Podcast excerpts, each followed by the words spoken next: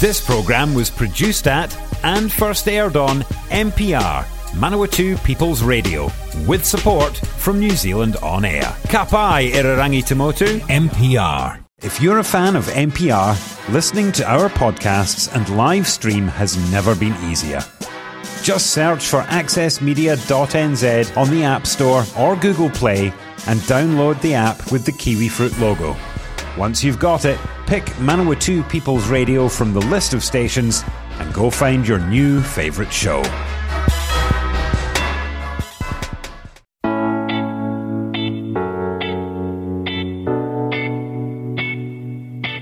Hi, I'm Greg Watson, and welcome to this week's show of Property Matters, where we talk all things property.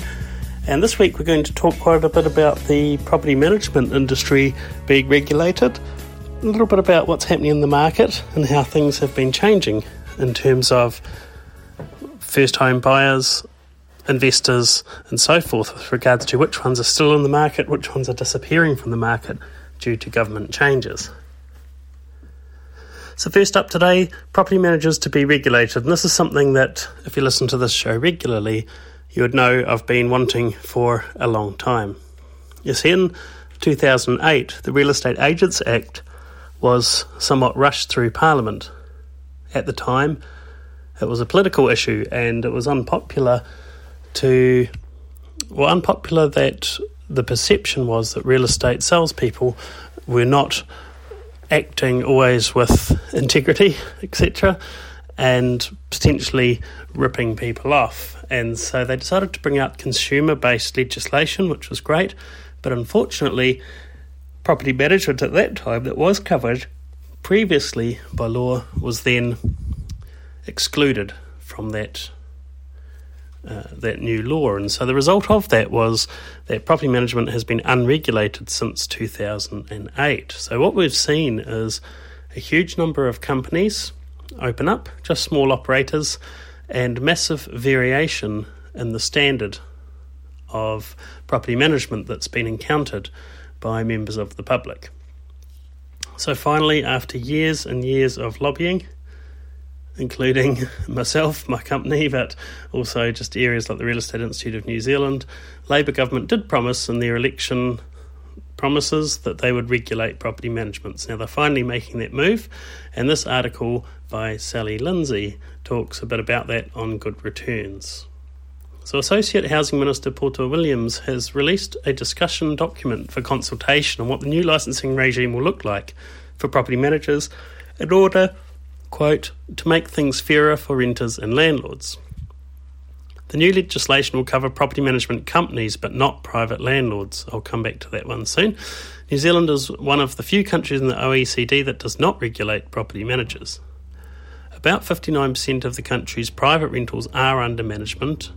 At the beginning of 2020, it was about 49%, but there's been a significant swing to property management companies by private landlords since new government legislation and Reserve Bank tax rules have been introduced over the past two years.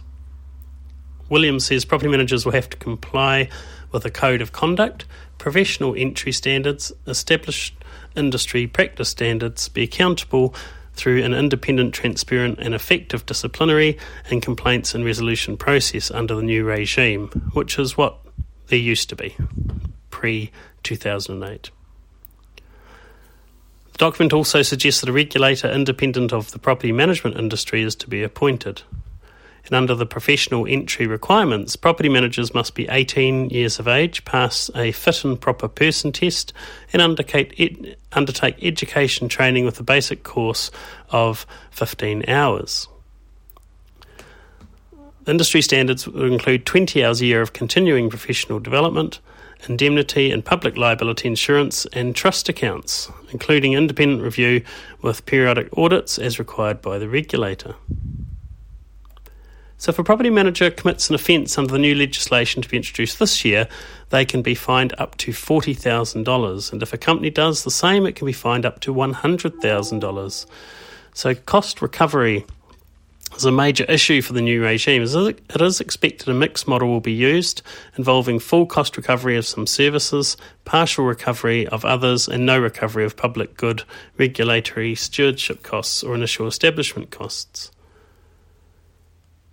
So, a significant portion of the costs associated with the delivery of the new system will be through fees and levies rather than being funded by the Crown. In other words, property management companies will have to pay for uh, all of this to be put into place. New Zealand Property Investors Chief Executive Sharon Cullwick says the Federation is pleased property managers will be licensed. She says there have been a number of calls for the industry to be regulated, and we agree with it, she said. Independent landlords are dealing only with their own rental income, but property managers are often dealing with income for hundreds of properties. She says the industry has a high t- turnover on staff. On average, property managers last about eight months. If it is regulated, it becomes more professional and will be a massive improvement for landlords and renters. So that's uh, part of the, the arguments there. I'll just go back to a couple of those points. And one of those is that they're only regulating property management companies, which seems uh, rather unusual. You see, being a landlord or owning a rental property is owning a business, and this has been found to be correct under the health and safety guidelines, where the owners of properties are now included in uh, liability in health and safety matters because it's understood and recognised in law that private landlords are in fact uh, running things as a business entity. So, why is there no need for those people to be trained or educated on any matters whatsoever to do with renting a home out? In other words, under this new regime, property management companies will be uh, held to account in providing safeguards for consumers and clients and tenants, while the 40% of the market that look after things themselves can do what they please. So they say that the Residential Tenancies Act covers a lot of these things, but it does nothing to address the power imbalance between landlords and tenants. For example, a private landlord can act in a way, if they're unhappy with the tenants, to effectively threaten them by saying, unless you do what we want, then um, you'll be out. And if they're out, the tenants will have nowhere to go. So there's that power imbalance there, which will continue in, in the private sector. However, by bringing this legislation in, that imbalance will be somewhat removed between property managers and tenants because if people uh, people have an outside area to complain to and have those property managers held to task. As well as that, the training level for me is um, fairly laughable at 15 hours. And just to put that into context, uh, most competent uh, property managers will have done a level four course, which of course is trade level studies, or higher, like a degree or diploma in property management, or at least that's where I feel they should be. I believe the minimum standard should be a level four course because when you're dealing as a property manager with people's assets and you may have a portfolio worth uh, as an individual uh, around 150 to 200 million dollars shouldn't you have something that's at least at a trade level? So they're creating a staged approach by saying well let's sort out the property management companies um, however what saddens me is the industry will get made to look like the whole industry is completely incompetent and so forth, so the law can come through. But we'll see where that goes.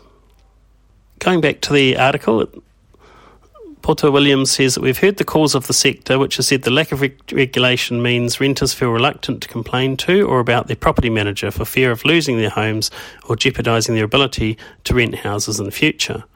Property owners are also vulnerable to poor conduct by property managers. We know of some instances where unregulated property managers have misused rental income and bonds and provided little or no property inspections or maintenance. And unfortunately, that is the case, and it'll be good to get that sorted out. She says today's proposals are part of a suite of initiatives designed to improve the operation of the residential tenancies market and ensure that New Zealanders have access to secure, healthy, and affordable housing. So, what they'll be doing at the same time, or around about the same time as they're trying to make these changes, they're also looking at what to do to stop rents from increasing. And that's something that they've indicated that they will probably be looking at some sort of rental controls. That is, controlling the amount that rents can increase over time. Now, at the moment, it's open market, just supply and demand if there's a shortage of supply and high demand like there is now, um, then the market tends to dictate what people will pay. Landlords have the option to rent their properties for less than what we call market rent, and around about 20% of landlords that I work with do that intentionally to help people along. But rather than allow that to continue, the government will be looking at rent controls, and I'm not quite sure how they'll do that, whether it will be pegging the amount that rent can go up to the level of inflation or something similar. We'll have to see. But going back to the regulation of property managers, overall a very good thing.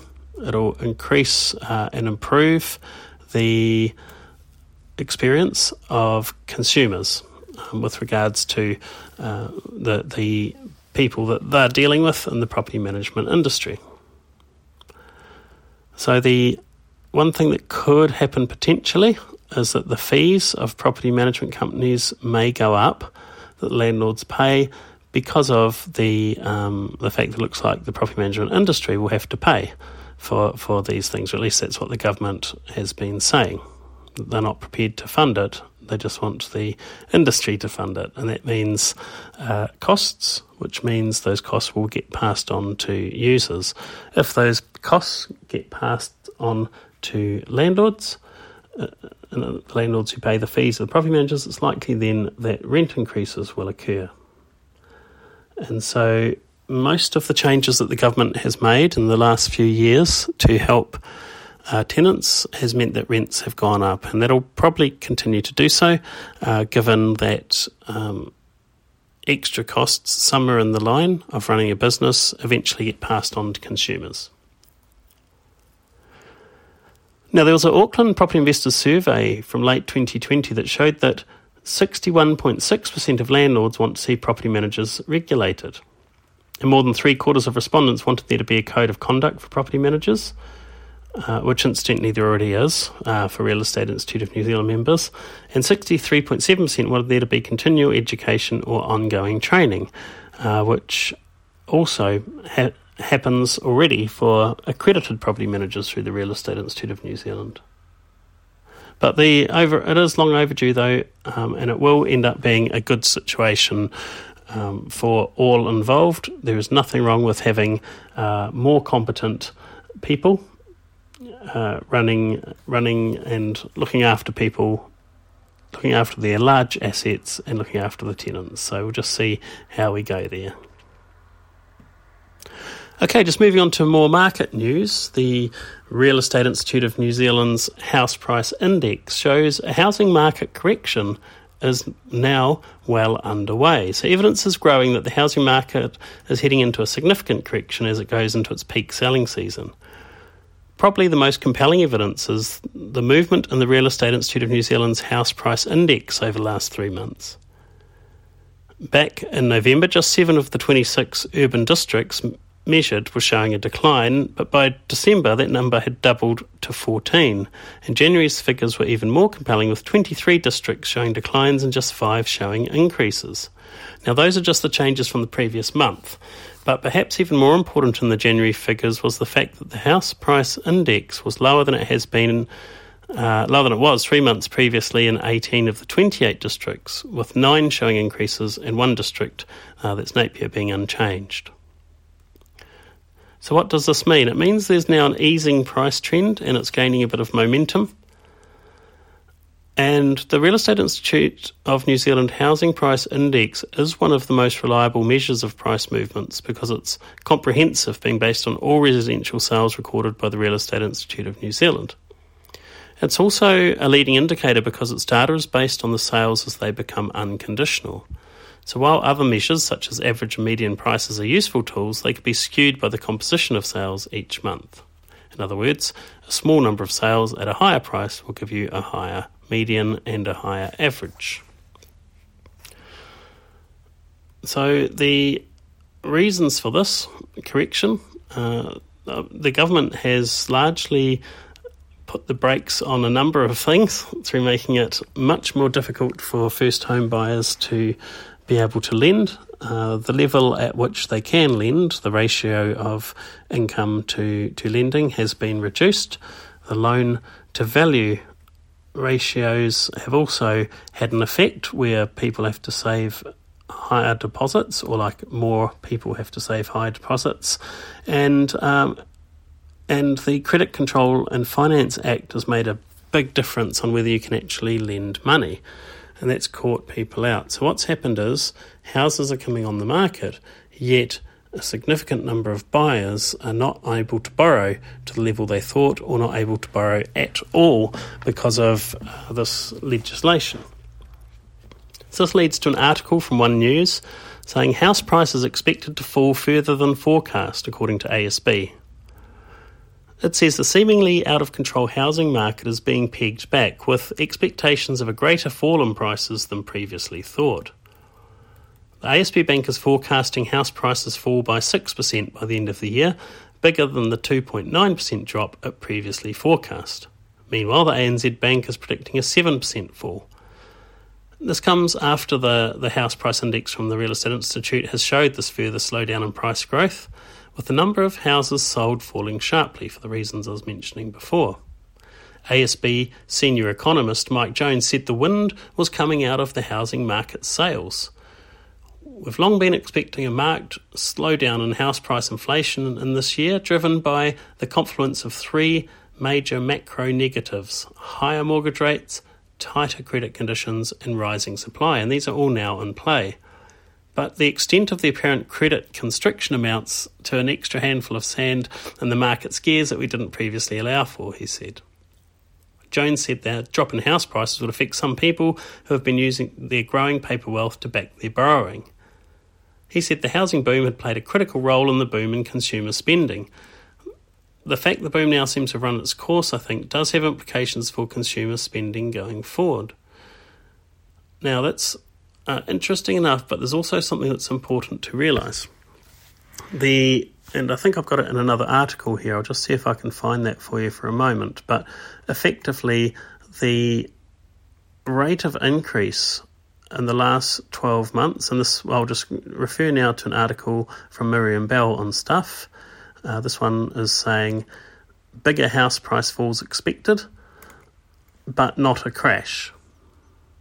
So you have to remember and put this in context. If they're saying it's going to drop back 7% in a year, we have to remember that uh, just recently the Real Estate Institute reported nationwide median prices up 20.5% year on year to 880,000 in January, even though it does acknowledge that prices dipped 2.2% from December. So while there's a slump in sales activity, uh, we've had years now of large increases. So what? So even if the market comes back a bit, people will still be very good indeed. The mortgage rate changes are something that's also slowing the market, they say in this article. And so they're asking the question about how much momentum is left in the market before it would cool. And so again, the banks have been revising their forecasts. Uh, Westpac's got a 13% drop, um, starting late this year, running through to 2024. So we're talking about a 13% drop over the next uh, two and a half years. So there's a point here that's made by uh, made by the, the commentator saying, even with price falls of this size we're forecasting, the vast majority of property owners will still be ahead of what they paid. It is those who bought at the high prices over the last year who will be losing a bit of equity, but most will still not go into negative equity because of those gains. So that's something that we'll have to keep a little bit of an eye on there. And um, let's talk a little bit about interest rates for a minute. I'll just find my way back to an article there that I was having a having a look at, and it says this article from Stuff by Miriam Bell on the 18th of February says what mortgage repayments will cost as rates rise. So mortgage rates are on the rise, no doubt about that, and that means homeowners should prepare themselves for a hefty increase in their monthly repayments. The emergency monetary stimulus provided by the Reserve Bank when COVID first hit took already low mortgage rates to historic lows. But last year, the Reserve Bank started to unwind that stimulus and hike the official cash rate from 0.25% in August to 0.75% by November. Next week, as the time of this recording, it releases its first policy statement in a year, and there's strong consensus it could raise OCR by 25 basis points to 1%. And most economists don't expect it to stop there. ANZ and Westpac economists picked the OCR to hit 3% around the middle of the year. So for homeowners, this means that mortgage rates have already climbed sharply from the low to mid 2% range last year.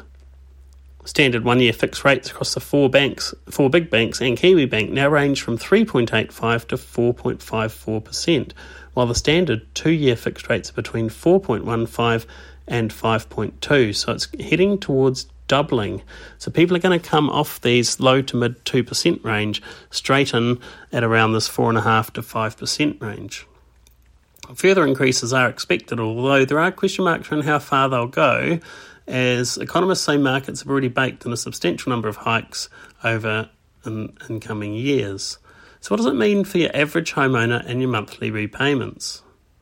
So, based on typical forecasts for mortgage rates from here, they ran the numbers on what homeowners are liable to end up paying using the amount owed as $100,000 because that's just easy to multiply. So so that means that if your mortgage is 800,000 just multiply these figures by 8. So, typical forecast is for the one year fixed rate to hit the low 5% range over the next couple of years. Economist Tony Alexander forecasts the one year fixed rate to be at 4.75% by next February and 5.25 by February 2024, for example. So, Mortgages Online director Hamish Patel says many people coming off their current mortgage terms this year have rates of about 2.5%.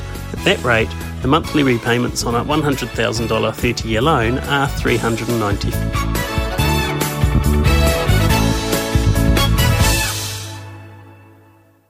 Support this show and others like it by giving a donation. For more information, go to www.mpr.nz forward slash donate.